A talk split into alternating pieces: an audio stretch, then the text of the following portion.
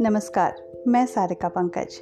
एक बार फिर से हाजिर हूँ, लेकिन आज कविता नहीं लाई हूँ। आज गज़ल है और वो लिखा है दुष्यंत कुमार ने। किसी को क्या पता था इस अदा पर मर मिटेंगे हम? किसी को क्या पता था इस अदा पर मर मिटेंगे हम? किसी का हाथ उठा और अलकों तक चला आया। वो बरगश्ता थे कुछ हमसे, उन्हें क्यों कर यकीन आता? वो बरगश्ता थे कुछ हमसे, उन्हें क्यों कर यकीन आता? चलो अच्छा हुआ, एहसास पलकों तक चला आया।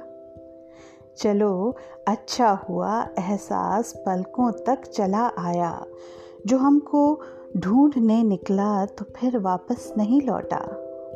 तस्वुर ऐसे गैर आबाद हलकों तक चला आया।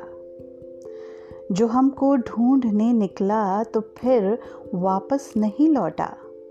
तस्वुर ऐसे गैर आबाद हलकों तक चला आया। लगन ऐसी खड़ी थी कि तिरगी आड़े नहीं आई।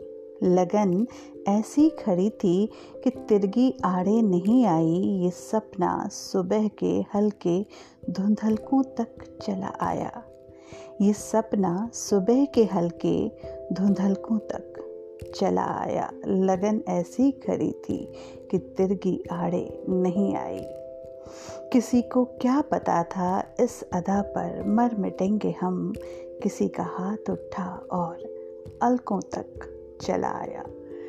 ये गज़ल आपको कैसी लगी? मेरी आवाज़ में ज़रूर बताइएगा कमेंट में।